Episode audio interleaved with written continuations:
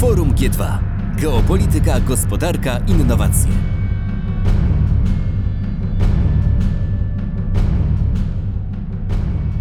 Witam Państwa bardzo serdecznie i mam zaszczyt przedstawić panelistów panelu Biznes plus nauka. I bardzo silnie akcentuję w tym zwrocie plus.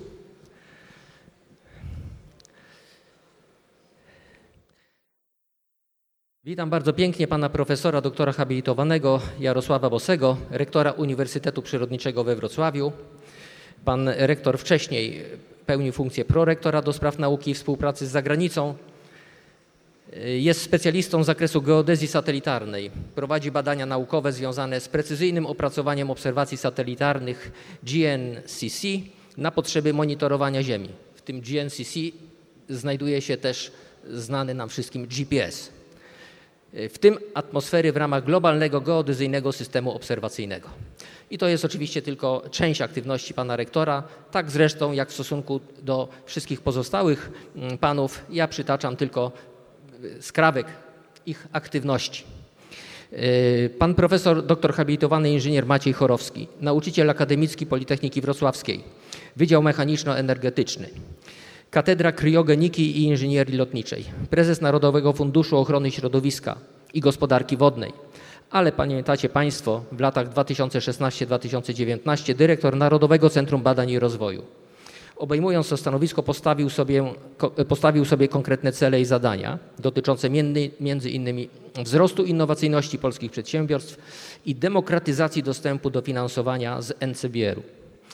Zadania te zostały pomyślnie zrealizowane.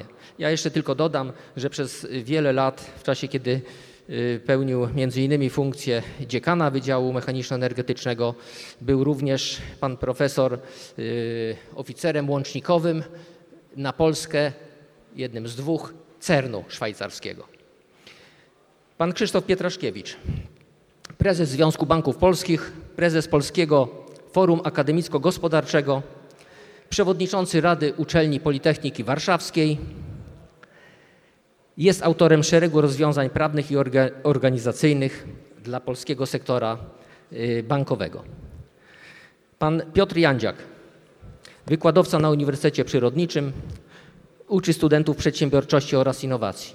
Przedsiębiorca, właściciel przedsiębiorstw Eurofarma Alliance oraz Vitasynf, prowadzi badania i rozwój technologii syntezy witamin witaminy K2. Pan Adam Bugajczuk, wiceprezes zarządu do spraw rozwoju KGHM Polska Miedź Spółka Akcyjna. Odpowiedzialny za wdrożenie polityki zakupów w, spółk, e, w spółkach grupy kapitałowej. Posiada wieloletnie doświadczenie w obszarze standaryzacji i normalizacji procesów biznesowych. Szanowni Państwo, na samym końcu mam nadzieję, że czas nam pozwoli na to, aby dać i Państwu możliwość zadania pytania y, prelegentom lub bardzo krótkiego ustosunkowania się do prezentowanych tez. Ostatnie kilka minut, myślę, że 3-4, to wtedy będę prosił o podejście do statywu z mikrofonem i, i, i taką możliwość y, przewiduję. Swój udział ograniczam do absolutnego mm, minimum, przekładając ten czas na y, szacownych prelegentów. Na mnie spoczywa też rola moderowania y, dyskusji w ramach tego panelu, no i też ta niewdzięczna funkcja, która y, immanentnie występuje, czyli harpagana pilnującego czasu. Szanowni Panowie, w pierwszej sesji bardzo proszę pana rektora Jarosława Bosego czy polska nauka chce pracować dla polskiego biznesu? Panie Przewodniczący, Szanowni Państwo, po pierwsze to dziękuję za zaproszenie. No pytanie wydaje się bardzo łatwe w sensie odpowiedzi. Oczywiście, że tak, bo taka jest rola też nauki. Natomiast pytanie, y, jak to wy wygląda, jak funkcjonuje, no to możemy popatrzeć na to z dwóch stron. Z poziomu naukowca jest tak, że chyba bardziej naukowiec powinien słuchać niż mówić i, i tak, aby inni go słuchali. Myślę, że to jest bariera, którą pokonujemy w ostatnim czasie bardzo mocno i sam mam swoje doświadczenia takie, że w momencie, kiedy chciałem wejść do dużego projektu, to bardziej musiałem słuchać tej drugiej strony, po co tak naprawdę chcemy zrobić ten projekt, niż tłumaczyć. I tak jak pierwsze miesiące spędziliśmy na tym, żeby wszyscy profesorowie, którzy się zgromadzili na tym spotkaniu przedprojektowym czy przygotowującym projekt, całkowicie skupili się na sobie. Tak, w drugiej serii skupiliśmy się na tym, co mówią inni, a trzeci napisaliśmy wspólnie projekt, to znaczy wypełniliśmy treścią to, co naprawdę jest potrzebą. I myślę, że ta największa rewolucja, która jest przed nami, a, a sam czuję się jego udziałowcem już nie tylko jako profesor, ale także rektor, jest właśnie polega na tym, żeby trochę się słuchać ten głos. Ale słuchać się też troszkę inaczej niż do tej pory, mianowicie nie przez pryzmat tych profesorów, tych tych naukowców, którzy są na samej górze, tylko tych młodych. I myślę, że to, co się dzieje w tej chwili, jeżeli chodzi o funkcjonowanie na linii e, nauka-przemysł, to jest to, że ci młodzi stają się, e, naukowcy stają się już pożyteczni z punktu widzenia tej innowacyjności od samego początku. I myślę, że e, te programy rozpoczęte przez ministerstwo dotyczące doktoratu gdzie się zakorzenią, będą bardzo mocno e, tkwiły w przedsiębiorstwach, a uczelnia czy Instytut Badawczy będzie tylko miejscem, gdzie będzie ten warsztat y, pomnożony. Także ja widzę bardzo dużą szansę w tym funkcjonowaniu w sensie oczywiście odpowiedzi na pytania. Natomiast y, na pewno y, dwa elementy jeszcze są ważne. Pierwszy to jest wiarygodność, a drugie to jest zaufanie. Pytanie, czy jesteśmy wiarygodni jako naukowcy względem polskiego biznesu.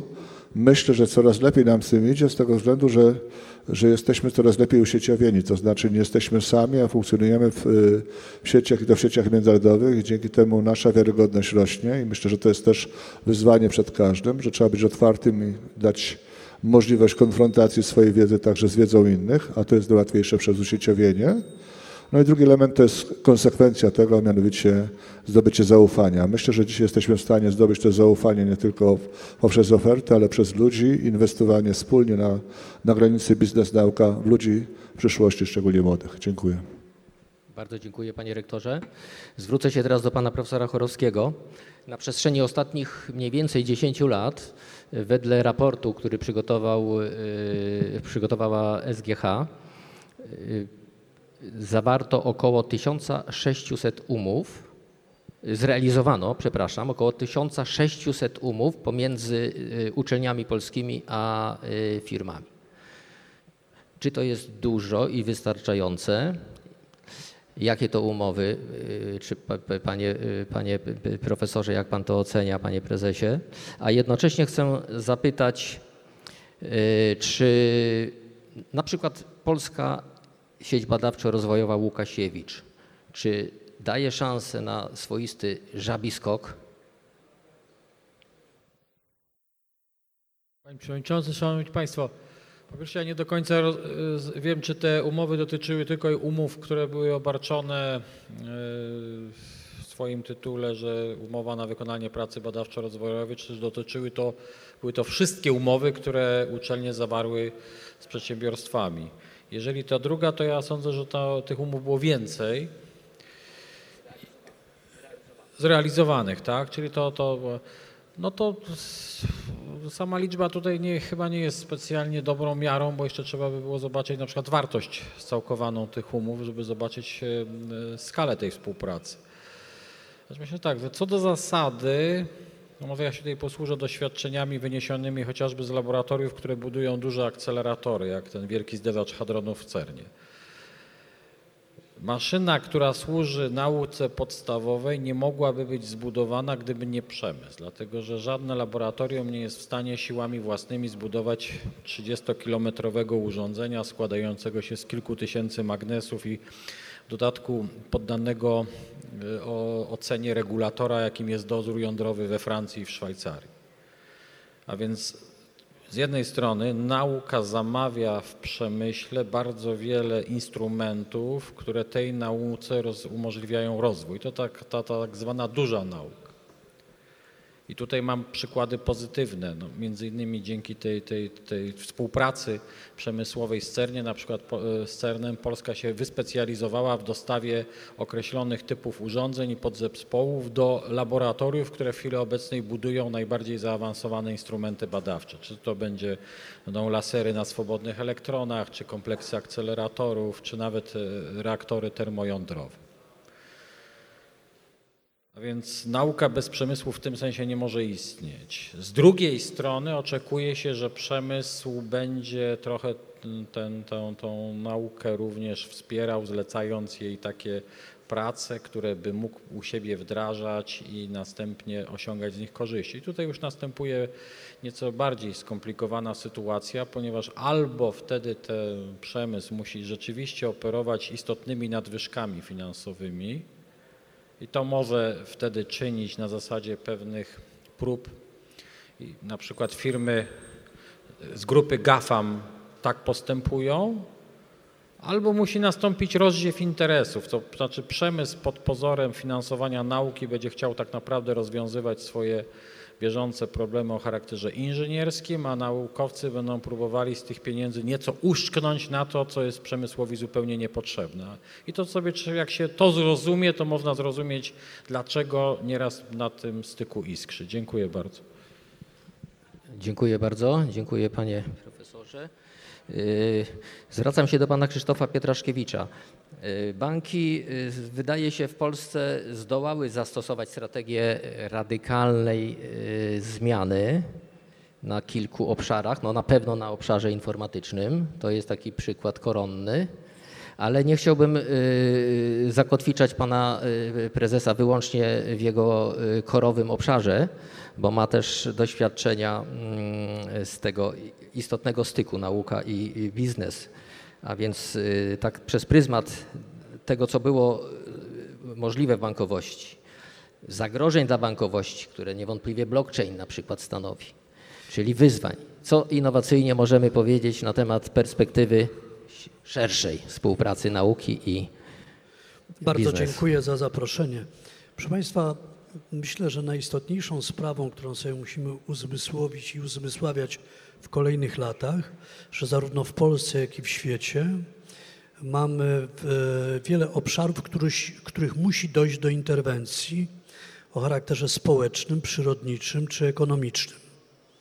To jest nieuniknione, dlatego że rozwój naszego świata czy naszej cywilizacji potoczył się w takim kierunku, że gdyby Chińczycy chcieli jako te 56 narodów uzyskać poziom życia e, przeciętnego Amerykanina, to zabrakłoby nam dwóch planet, dwóch ziem. Czyli problem po prostu jest z zasobami, z ich sposobem wykorzystywania. A więc musi dojść do, to, to co powiem, interwencje w cudzysłowie, na wielu obszarach.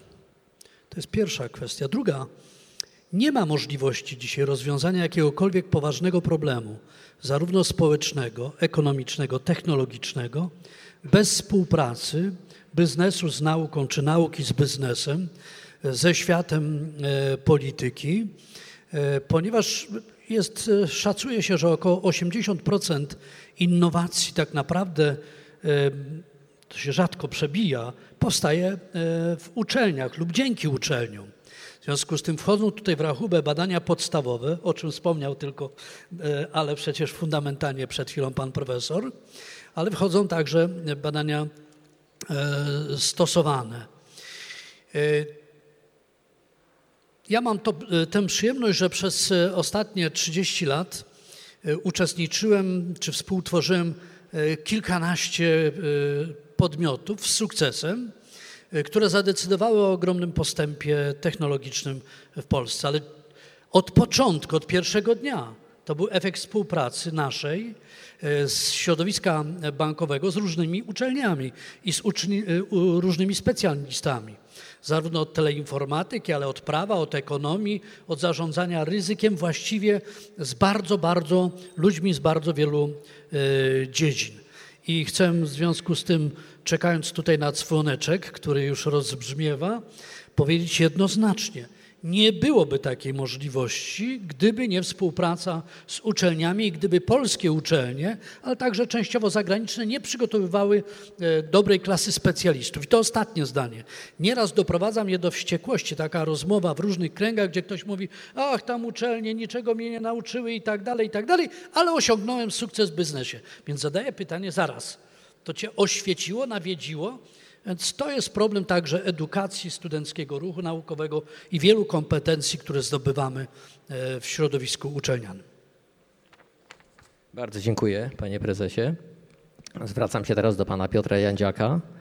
Gdzie leżą istotne bariery dla rozwijania dobrej, prawdziwej, namacalnej, efektywnej, innowacyjnej współpracy między nauką polską a polskimi firmami?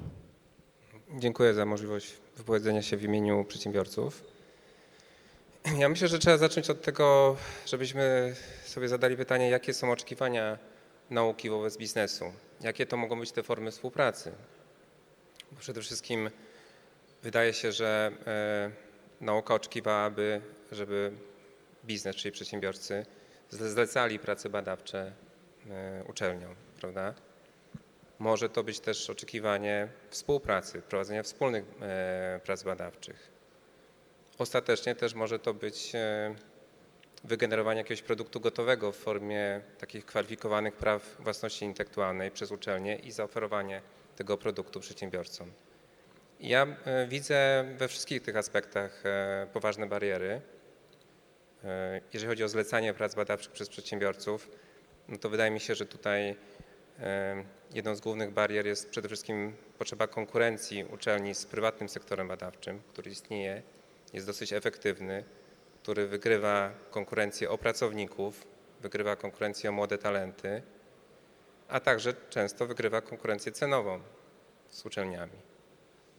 Jeśli chodzi o, z kolei o współpracę i wspólne prowadzenie projektów badawczych, to tutaj najistotniejszą barierą wydaje mi się jest brak takich jasnych i wygodnych procedur współdzielenia zasobów, zasobów ludzkich, zasobów rzeczowych między firmą prowadzącą badanie i współpracującą uczelnią. Tutaj bardzo często jestem świadkiem rozmów, w, którym, w których z uczelniami rozmawiamy o tym, nie co będziemy robić, tylko jak to zrobić. Jak to zrobić, żeby dopasować się do istniejącego schematu, jak to zrobić, żeby dać sobie radę z, e, z obostrzeniami i procedurami uczelnianymi. Jeśli chodzi z kolei o tą trzecią formę współpracy, czyli zaoferowanie e, firmom produktu gotowego, jakim jest właśnie prawo własności intelektualnej, to tutaj też, też są pewne bariery, bo przede wszystkim prowadzenie prac badawczych jest obarczone dużym ryzykiem badawczym i operacyjnym i wiadomo, że wzrost gotowości technologicznej wynalazku zwiększa też skumulowane ryzyko badawcze i operacyjne. Tutaj nie wiem, czy uczelnie są mm, bardzo dobrze przygotowane do tego, żeby takim ryzykiem zarządzać i żeby taki produkt gotowy oferować. E, W dodatku widzę też e, takie dosyć mocne i kurczowe trzymanie się własności intelektualnej jako takiego sakrum, którego w żaden sposób nie, nie- nie powinniśmy wydać e, drugiej stronie za, na atrakcyjnych warunkach i wydaje mi się, że te rozmowy mm, związane z własnością intelektualną też są bardzo trudne z uczelniami. Dziękuję. Bardzo dziękuję. Y, Zwrócę się teraz do pana Adama Bugajczuka. Panie prezesie, y, no bezsporne jest, że w Polsce y, wytwarzamy mnóstwo innowacyjnych rozwiązań. A jaka jest perspektywa pańskim zdaniem? Co należałoby zrobić, żeby te rozwiązania upowszechnić w skali y, globalnej, żeby je skomercjalizować globalnie przez polskie firmy? Tak, e, dziękuję za zaproszenie. E, Droga jest długa i wyboista, bo e, jeśli chodzi o komercjalizację pomysłów innowacyjnych, to jesteśmy na trzecim miejscu od końca, jeśli chodzi o Europę.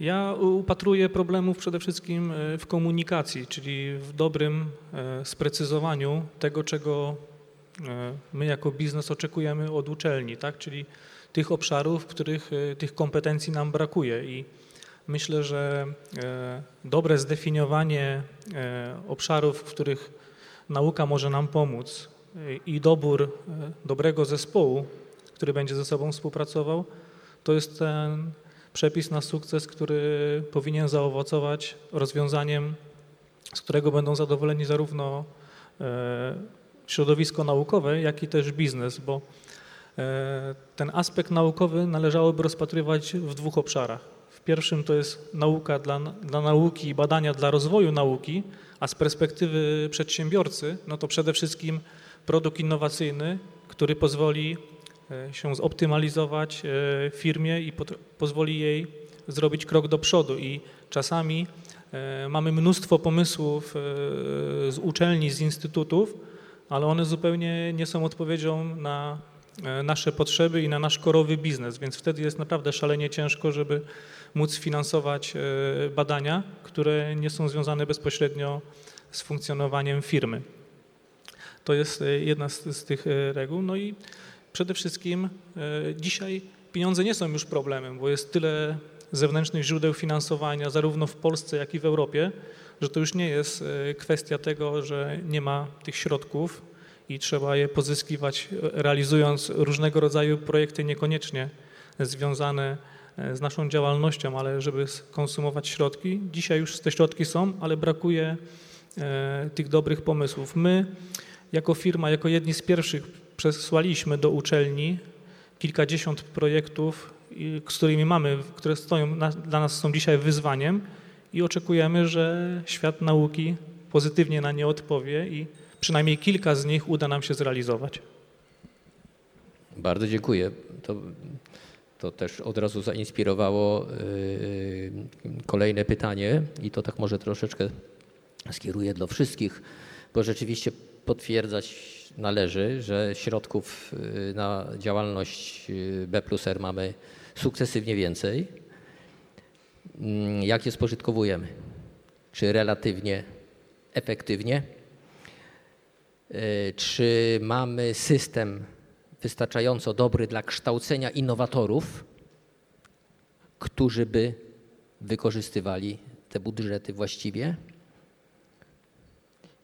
Panie profesorze, zwrócę się do pana rektora teraz. Jakie e, zasadnicze kierunki modernizacji w obszarze wysokiej nauki i wysokiej edukacji pan rektor widzi?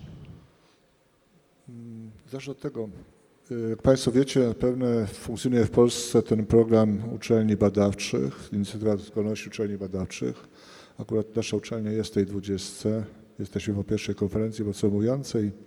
I taka refleksja, która się z tego nasuwa, to jest taka, że przystępując do programu, nie patrzyliśmy na to, które jest miejsce uczelni w jakichś rankingach i tak dalej, tylko jaki ma potencjał. Bo gdybyśmy tak patrzyli, to wiemy od razu, że pierwszy jest Uniwersytet Warszawski, drugi Jagielloński, albo się coś tam zmieni na górze, jeżeli chodzi o Polskę. Ale chodziło o to, żeby znaleźć miejsce naszych naukowców, ich pozycję w świecie. I każda uczelnia, która do tego przystąpiła, sobie określiła, w jakich obszarach ci naukowcy, którzy są, są atrakcyjni dla, w sensie odbioru. Nie w sensie tworzenia nauki dla nauki, bo raczej nauki nie tworzy się dla nauki, to, to bym się sprzeciwił bardzo. Natomiast jaka jest pozycja, jaki jest wpływ w ogóle na problemy globalne i tak naprawdę, jeżeli prace danego naukowca czy jakiejś grupy naukowców mieszczą się w tym 10% zapotrzebowań globalnych, to to jest priorytetowy obszar badawczy. I tak zdefiniowane obszary badawcze zostały określone, te 20, te 20 uczelni określiło. One są czasami się pokrywają, czasami nie, ale wymaga specyfiki. I w tym e, jak gdyby tkwił cały, e, cały program związany z dojściem do tego, aby w ciągu 6 lat być uczelnią badawczą. To znaczy w jakich priorytetowych obszarach badawczych być na równi z tymi najlepszymi uczelniami, które funkcjonują w Europie. Ale żeby to zrobić, trzeba było także popatrzeć nie, nie pod kątem badań podstawowych, tylko y, konsumpcji środków, bo tam te środki są przeznaczone z ministerstwa na to, żeby wzmocnić potencjał, ale nikt nie ma złudzeń, że po prostu trzeba te środki podwoić. Żeby je w obszarze badań, nazywamy to stosowanych, chociaż nie wiem, czy to jest y, dobre określenie, ale tak się przyjęło u nas, że dzielimy badania podstawowe i stosowane, y, ale, ale to chodzi o to, żeby stworzyć tak naprawdę mieszane zespoły. I to w kontekście współpracy na, na linii biznes-nauka, to znaczy, żeby te, które zespoły, które przygotowują projekty, były już były zespołami mieszanymi, bo w momencie, kiedy dostajemy ofertę, my na nią odpowiadamy, natomiast nie jesteśmy w dyskusji i to jest bardzo potrzebne, żeby w momencie, kiedy pojawia się zapotrzebowanie strony biznesu i nauki, zaczęła się dyskusja nad konstrukcją mieszanego e, zespołu badawczego. A drugi element to jest to, żeby ten zespół był interdyscyplinarny.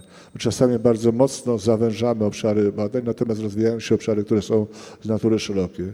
Ja funkcjonuję jako, jako naukowiec w naukach o Ziemi, mimo że jestem profesorem nauk technicznych i tam bez, bez tych, którzy y, funkcjonują w obszarze geo, nie jesteśmy w stanie zrobić. Dlatego projekty duże, które mamy i które rozwijamy, które pomnażamy i będziemy pomnażać, to są projekty po prostu interdyscyplinarne, ale robione w zespołach mieszanych. To znaczy udziałowcem na prawach związanych także z przyniesieniem praw autorskich są po prostu przedstawiciele biznesu.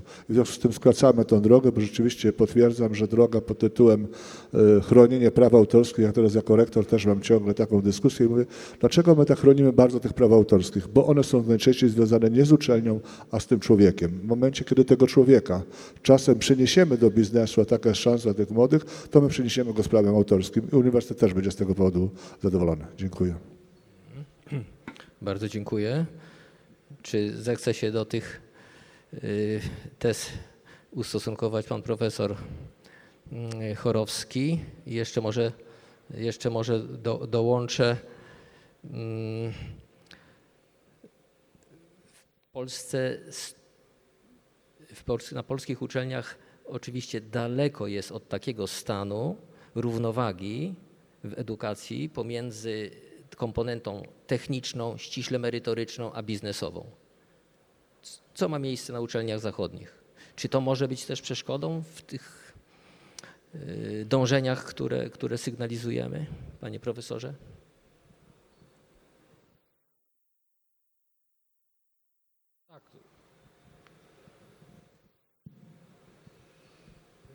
Znaczy Ja, ja sądzę, że w Polsce możemy wskazywać bardzo wiele przykładów, y, znaczy jakichś sposobów zrozumienia identyfikacji istniejącego stanu rzeczy i tam instytuty usieciawiać, potem je dzielić, potem je komasować, różne sieci Łukasiewicza, takie siakie mamy pracze odrzańskie, było EIT+, teraz jest sport, potem będzie jakiś sport.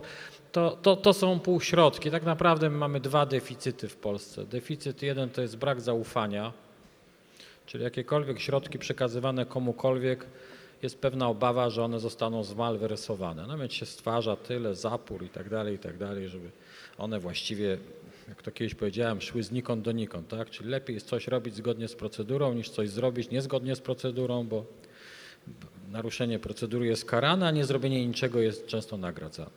To jest jakby pierwsza konkluzja. Druga to jest z kolei deficyt akceptacji ryzyka.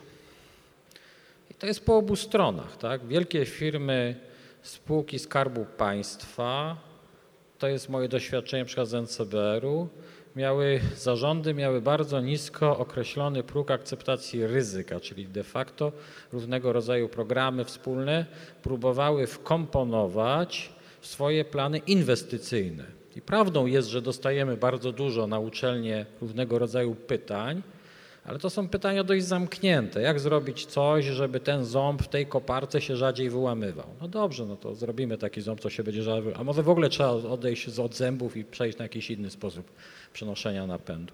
I tutaj już wchodzenie w nowe jest, jest ryzyk, ryzykiem. Po stronie, po stronie mm, uczelni, ja bym nawet nie mówił o uczelniach, bo my musimy, tutaj już padło, że są też przecież jednostki badawcze o charakterze zupełnie innej własności, mające inne cele.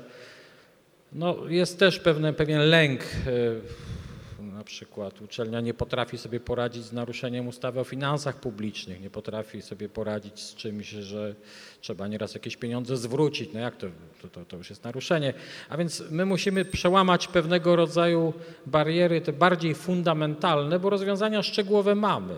Ja próbowałem wdrożyć metodę darpowską, czyli takie podejście, żebyśmy przez odpowiednio ukształtowany taki eksponencjalny strumień finansowania e, dobrze zdefiniowanego problemu badawczego uruchomili bardzo szerokie grono potencjalnych beneficjentów, samego procesu badawczego, z daniem im pewnej gwarancji, że ten, kto osiągnie sukces, będzie miał dodatkową nagrodę niż tylko pieniądze na badania. To z kolei wymaga, żeby ktoś zaryzykował i zadeklarował, że jak coś się powiedzie, to on z tego skorzysta. I tu jest jeszcze trzeci element, brak tego rynku beta, brak tego takiego prawda, ryzyka, że no my musimy zadeklarować chęć użycia tego, co kupujemy. No to dziwne, ale prawdziwe. Dziękuję. Dziękuję bardzo. Panie prezesie, bardzo proszę. Jeszcze może tylko do, dorzucę do pana poletka y, refleksyjnego. Czy mm, stopień dopasowania instytucjonalnego i strukturalnego polskiej gospodarki jest adekwatny do y, konkurencyjności światowej i do wyzwań globalnego rynku? Bardzo proszę. Proszę Państwa, mm, dzieje się równocześnie bardzo wiele rzeczy i bardzo wiele problemów trzeba rozwiązywać równocześnie. Parafrazuję tutaj tytuł czy slogan Grzegorza Kołotki, który często, e, a warto, warto e, czytać od czasu do czasu to, co, to, co on pisze, publikuje. Ja bym wyodrębnił kilka kwestii. Po pierwsze, i mówię to e, z pełnym przekonaniem, polska nauka wymaga dofinansowywania i w dobrze pojętym interesie Polaków, polskiego biznesu, przedsiębiorczości leży to, żebyśmy znajdowali w kolejnych latach więcej środków na e, badania i więcej środków także na promujących współpracę. Podpisuję się pod tym, o czym powiedział delikatnie pan profesor.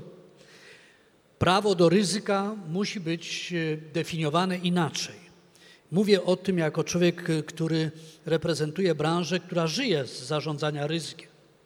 I są pewne poziomy akceptacji e, tego ryzyka, które da się zdefiniować i nie można po prostu za podjęcie ryzyka w niektórych badaniach, w niektórych ćwiczeniach po prostu ludzi karać. Oni nie mogą być sparaliżowani, bo sparaliżowanie uniemożliwia właściwie e, często myślenie, ale z tego wynikają pewne wnioski, także dla spraw własnościowych i tak. Jestem gorącym zwolennikiem, żeby autonomii uczelni towarzyszyła tak naprawdę też budująca się pewna autonomia czy samodzielność finansowa.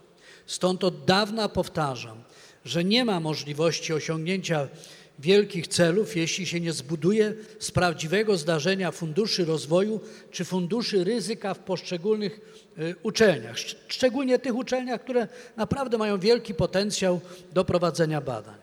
Po kolejne, nie ma możliwości osiągnięcia sukcesu, jeśli w uczelni nie będzie chciał zostawać najlepszy student, najlepszy absolwent. To jest po prostu niemożliwe. I nie da się osiągnąć sukcesu, jeśli człowiek, który osiągnął super sukces w biznesie, niekoniecznie w uczelni, ale tak się zdarza, nie będzie chciał przyjść na uczelnię, pracować, prowadzić chociażby części zajęć. Nie odniesiemy sukcesu, jeśli nie postawimy i nie damy znaczących środków na rozwój studenckiego ruchu naukowego i na rozwój w niektórych uczelniach, nie wszędzie, ale tam, gdzie to jest możliwe, prac badawczo-rozwojowych, ale zakładania także pewnych podmiotów profesorskich czy studencko-profesorskich, doktorskich i tak. Pewne rzeczy zdarzyły się w dobrym kierunku. Myślę tutaj o konstytucji dla nauki i konstytucji dla biznesu.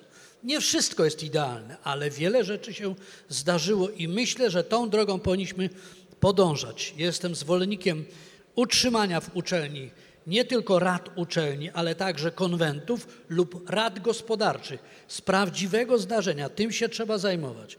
Jestem zwolennikiem solidnego organizowania praktyk, doktoratów e, aplikacyjnych, ponieważ to są naturalne związki. I jeszcze jedna e, kwestia bardzo istotna, o której Pan Przewodniczący powiedział. Oczywiście, że pytanie, do, do, do czego my y, porównujemy się, czy się porównujemy do e, Maska, czy do NASA, czy do Google'a, czy do kogoś tam. I wtedy oczywiście nasze dopasowanie trzeba patrzeć w pewnym, pewnym horyzoncie czasowym. Ono może nastąpić, bo bardzo w Googleu, jak odwiedzałem w roku ubiegłym, bardzo wielu Polaków pracuje. E, W Facebooku bardzo wielu Polaków. E, Z Maskiem współpracuje wielu, wielu Polaków, którzy e, ukończyli polskie uczelnie i naprawdę wykonują tam gigantyczną, dobrą pracę, czyli, czyli jest potencjał. Natomiast trzeba sobie powiedzieć jasno, żeby osiągać pewne sukcesy, to trzeba umieć mobilizować kapitały, także kapitały prywatne. Proszę Państwa, stawiam takie pytanie. 300 miliardów ludzie, Polacy mają w portfelach, nie w bankach, w portfelach, w materacach.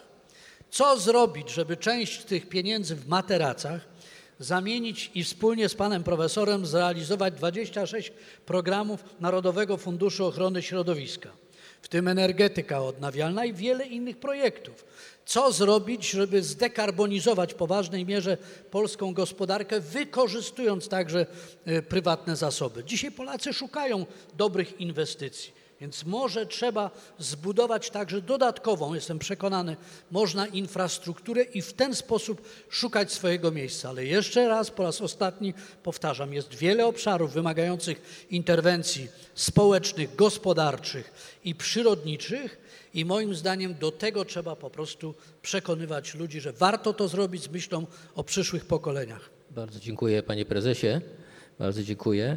Yy, Zwracam się do pana Piotra Jandziaka, który ma na koncie 13 zrealizowanych grantów badawczych jako przedsiębiorca. Z kim pan to robił? Yy, Czy mógłby pan więcej? Panie prezesie, bardzo proszę. Jeśli chodzi o granty badawcze, to część z tych grantów realizowałem z uczelnią, z uczelniami.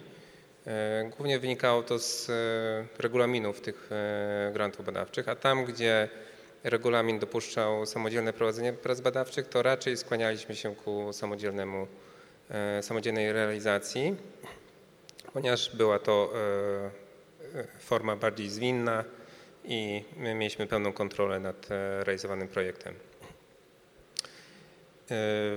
Ja może powiem też, jakie są moje doświadczenia z grantami. Dla mnie grant to jest taka instytucja, która chwilowo wy- wyprowadza system czy też układ nauka-biznes z jakiejś takiej niedobrej równowagi, po czym on znowu wraca do, e, do swojej równowagi. A o tej równowadze mogę powiedzieć więcej, bo po jednej stronie widzę właśnie, zaczęliśmy tę rozmowę od tego, że nauka to instytucja, instytucje uczelniane, rektorzy, urzędnicy, ale tak naprawdę nauka to przede wszystkim pracownicy naukowi i studenci. I z tej mm, perspektywy, z tej płaszczyzny mm, widzę, że jest y, poważna bariera mm, wynikająca z tego, że ci ludzie żyją w pewnym systemie dosyć osobliwym, systemie motywacyjnym, w którym oczekuje się od nich zdobywania określonej ilości punktów. I jak e, rozmawiam z tymi pracownikami nau- naukowymi, e, to widzę, że są trochę pozostawieni sami sobie w tym zdobywaniu tych punktów.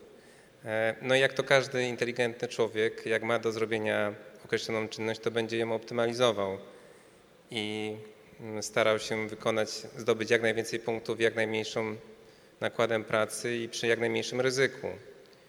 I, e, i ci ludzie mają takie, takie e, wyłącznie cele przed sobą, natomiast nie mają oczekiwań od biznesu czy wobec biznesu. Natomiast biznes też e, jest zajęty jakąś własną krótkookresową konkurencją na własnym rynku. No i w tym momencie wchodzą granty, które wybijają ten układ z jakiejś równowagi, zmuszają na chwilę do, do współpracy, ale tak naprawdę do współpracy ludzi nie, nie w 100% zorientowanych na tą współpracę, a po realizacji grantu wracamy jakby do układu równowagi. Wydaje mi się, że musimy iść właśnie w kierunku takim, żeby, żeby ten układ rozbić, tak żeby pracownicy naukowi mieli też inne ambicje, cele, a punkty zdobywała uczelnia przede wszystkim, a nie, a nie pracownicy. Bardzo dziękuję. Y, Za chwilkę będziemy troszeczkę zbierali myśli, ale rozumiem, że coś jest na rzeczy, że środki publiczne y, Pana zdaniem w jakiś sposób uzależniają i y, pozbawiają w jakimś stopniu pierwiastka innowacyjnego. Ale to będę prosił w kolejnej turze, może ustosunkować się do tego, czy ja to dobrze wychwyciłem. Y, Panie prezesie, y, w Polsce dużych firm, graczy światowych no, jest niewiele. W związku z powyższym i ta moc k- no, osadzania w rynkowych realiach produktów jest słabsza.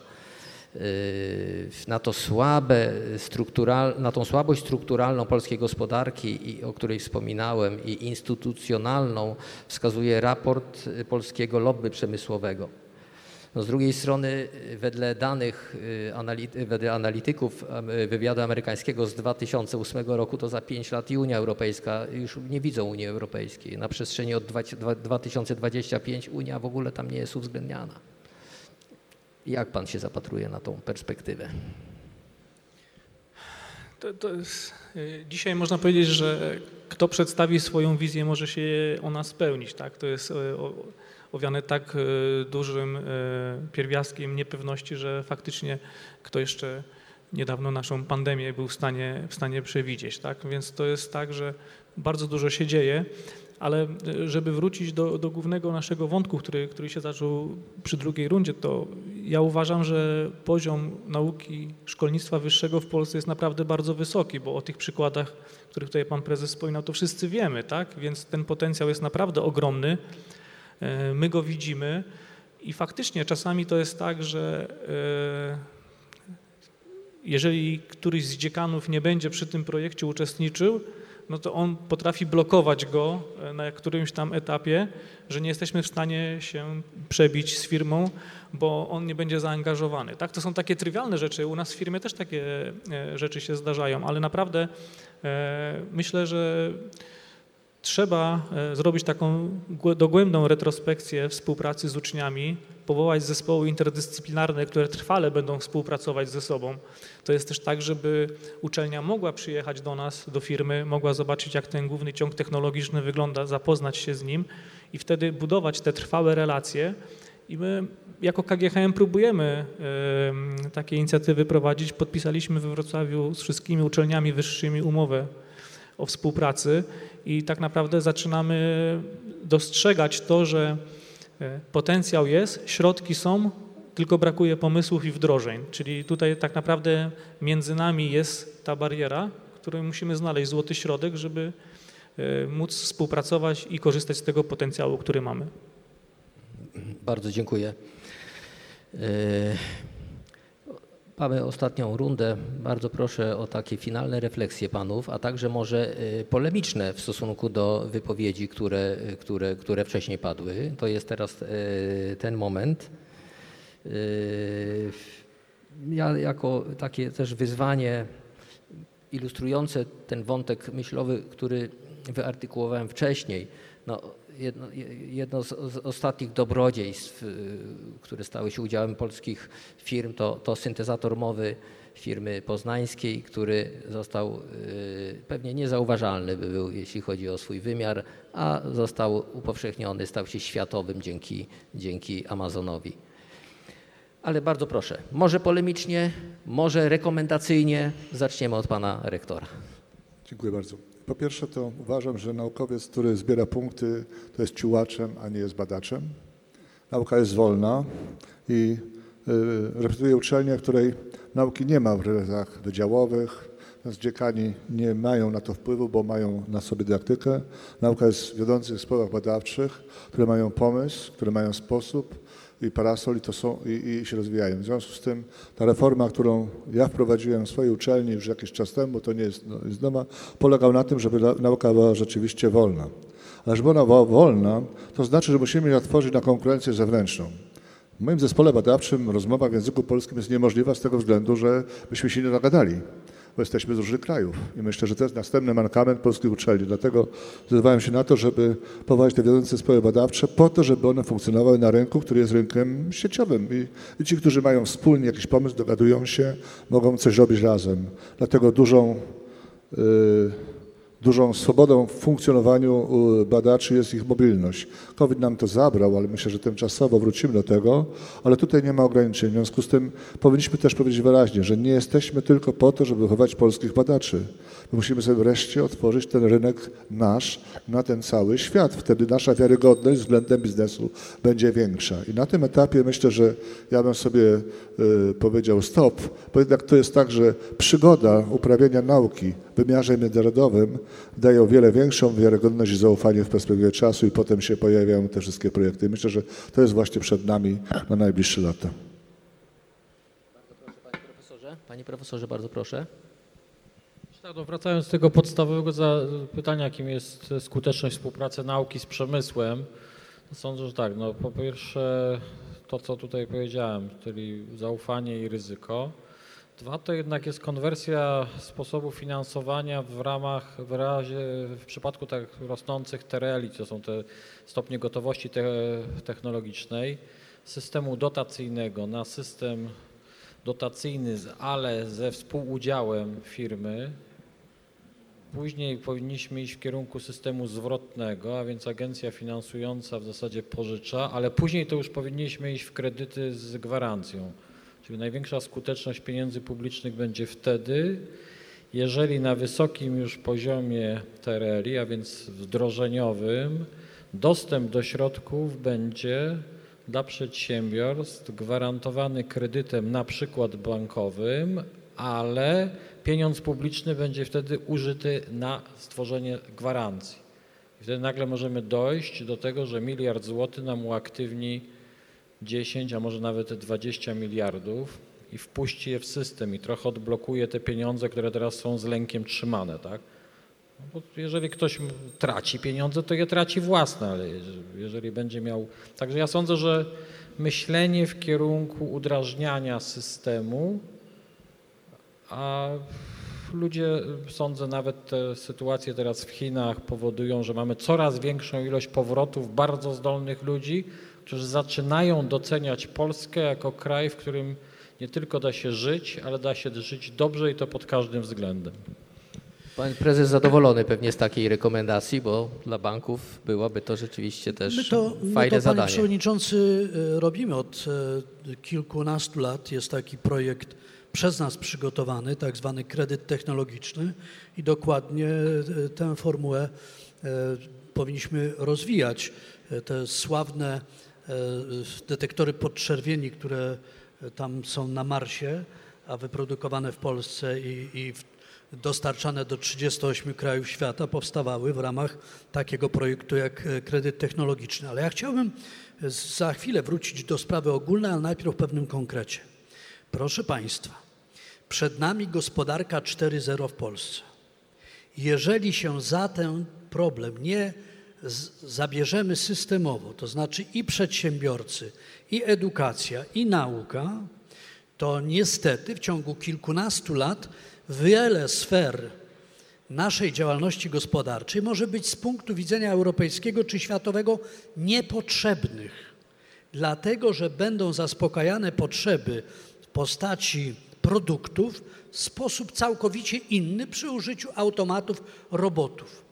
W związku z tym zarówno edukacja i kompetencje cyfrowe w bardzo wielu dziedzinach są nam bardzo mocno potrzebne, a więc tutaj jest kwestia edukacji. I po drugie, wdrożeń na wielką skalę, jeśli chodzi o automaty i roboty, pod tym względem zajmujemy jedno z ostatnich, po właściwie poza e, klasyfikacyjnych miejsc, można powiedzieć, bo zaledwie tam 33 sztuki przy średniej 90 europejskiej, a, a w wiodących krajach po kilkaset, nie mówiąc o Singapurze czy Azji, gdzie 700-800 e, sztuk robotów i automatów.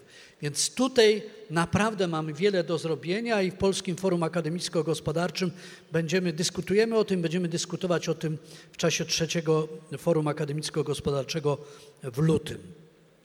I druga kwestia. Mamy kilkaset miliardów złotych w najbliższych latach postawionych do dyspozycji Polski na Zielony Ład, na dekarbonizację, czyste powietrze i tak. W związku z tym dla mnie e, każda uczelnia, która ma taki potencjał, pewnym wycinku lub całościowy, powinna odpowiedzieć na pytanie, jak ja się mogę znaleźć z różnymi partnerami w tym programie. I to jest dla mnie sposób na dywersyfikację źródeł dochodów uczelni. I trzeba to jasno powiedzieć naszym władzom, ale przede wszystkim nam samym, że chcemy w tym uczestniczyć. To jest wyjątkowa szansa. Te kilkaset miliardów złotych czy, czy euro to nie są mrzonki. To są realne pieniądze, które do nas spływają i realne problemy, które musimy rozwiązać z myślą o przyszłości. I ja w tym dopatruję się ogromnej, ogromnej szansy. I chciałbym, żeby przedsiębiorcy też pomogli w tym y, y, programie y, uczelniom. Ostatnie już zdanie, obiecuję. Zawsze, kiedy spotykam się z przedsiębiorcami, mówię, czy pytałeś, czy rozmawiałeś w takim czy innym zakresie z kolegami czy z uczelnią. Niech ci powiedzą, co w Twojej dziedzinie można by było zrobić, co poprawić. I być może z pięciu czy dziesięciu rekomendacji jedna rozstrzygnie o Twoim sukcesie na wiele, wiele lat. To trzeba robić i nie bać się. Bardzo dziękuję. Do pana prezesa Adama się zwracam, bo właśnie zapytał uczelni, zarzucając e, tematami badawczymi. Poczekamy, jakie będą odpowiedzi. E, Teraz bardzo proszę o zabranie głosu. Tak, no myślę, że e, każdy, kto zarządza firmą i dba o jej rozwój, e, no to ma mm, dwie ścieżki zrobienia kroku w przód. Albo kupi gotowe rozwiązanie, albo będzie go szukał. My jako KGHM e, przy swoich rozwiązaniach e, nie są one ogólnie dostępne nawet na świecie, więc potrzebujemy mocno spersonalizowanych, uwzględniających nasze uwarunkowania i specyfikę rozwiązań. Stąd właśnie bardzo mocno liczymy na świat nauki i robimy, można powiedzieć, wszystko, żeby ten świat nauki do nas przyciągnąć, ale na dzisiaj mogę powiedzieć, że naprawdę te efekty nie rzucają na kolana, a naprawdę e, ilość wdrożeń e, dwa lata temu było poniżej 1%, więc naprawdę to jest smutna rzeczywistość, ale mam nadzieję, że e, może ten panel też będzie taką inspiracją dla, dla rektorów, dla uczelni, że warto się otworzyć na przedsiębiorcę i posłuchać, wsłuchać się w to, co on mówi i czego potrzebuje. Bardzo dziękuję za te mm, odważne i ważne postulaty. I y, do pana prezesa Piotra się zwracam z prośbą o y, wypowiedź na temat wątków tutaj przedstawianych. Może także troszeczkę pod kątem startupów. Mamy dużo startupów, wysiew rzeczywiście spory, ale z obserwacji środowiska, które reprezentuję na co dzień, wynika jednoznacznie, że y, przy kontakcie z żywym klientem blady strach na nich pada. Ja może też e, rozwinę trochę wypowiedź kolegi na temat otwarcia się mm, uczelni i świata nauki na przedsiębiorców. Ja myślę, że jednym z takich elementów otwarcia mogłoby być wprowadzenie takiej, takiego zwyczaju, że ci kluczowi pracownicy dydaktyczno-badawczy uczestniczą w imprezach targowych, br- branżowych e, w danej dziedzinie naukowej, dlatego że takie imprezy targowe są właśnie miejscem spotkań biznesu, całej branży. Na takich e, imprezach pokazywane są istniejące, gotowe rozwiązania, które mogą zostać ulepszone. E, Tam przedsiębiorcy konkurują ze sobą, podpatrują e, rozwiązania, próbują ulepszyć, dowiadują się dużo na temat tych rozwiązań. Gdybyśmy my jako przedsiębiorcy mieli takich, e, takie, takich partnerów do rozmowy, którzy znają trochę naszą branżę, bywają na tych targach, wiedzą jakie firmy oferują rozwiązania, na pewno byłoby o wiele łatwiej. Koszty takich wyjazdów nie są bardzo duże. Mówiliśmy o tym, że, że finansowanie nie jest dużym problemem. E, A w kontekście startupów e, te osoby miałyby też e, dobre wyczucie rynku, bo tak jak rozmawiam z osobami z uczelni, któr- które planują startup, ich pogląd na temat rynku jest mm, no, bardzo odległy od rzeczywistości, prawda? I tutaj te targi, międzynarodowe targi oczywiście, dają odpowiedni horyzont e, dla takich osób. I bez, bez tego połączenia właśnie wiedzy naukowej i biznesowej taka osoba nie jest samodzielna, no i nie jest też dobrym partnerem do rozwijania projektów. Bardzo dziękuję. To też ciekawa konstatacja, że miejsc do budowania relacji nigdy za wiele i w tym procesie nie powinniśmy ulegać mitowi, że zbyt dużo robiliśmy i to traci y, na znaczeniu i y, na, na, na, na sensie takiego, takie, tak, takie działanie. To chyba rzeczywiście y, trzeba przyznać rację panu, panu prezesowi Jandziakowi. Szanowni Państwo, ograniczał się w panelu jak, jak najbardziej tylko potrafił y, y, Marek Woron, y, będąc także dla Państwa jego moderatorem. Mm, Nie bardzo mamy czas, wyczerpaliśmy limit. Organizatorzy kiwają z negacją głową, więc w kuluarach zapraszam Państwa serdecznie do kontynuowania wątków, a dziękuję bardzo panelistom za zaszczytny w nim udział. Dziękuję. Forum G2. Geopolityka, gospodarka, innowacje.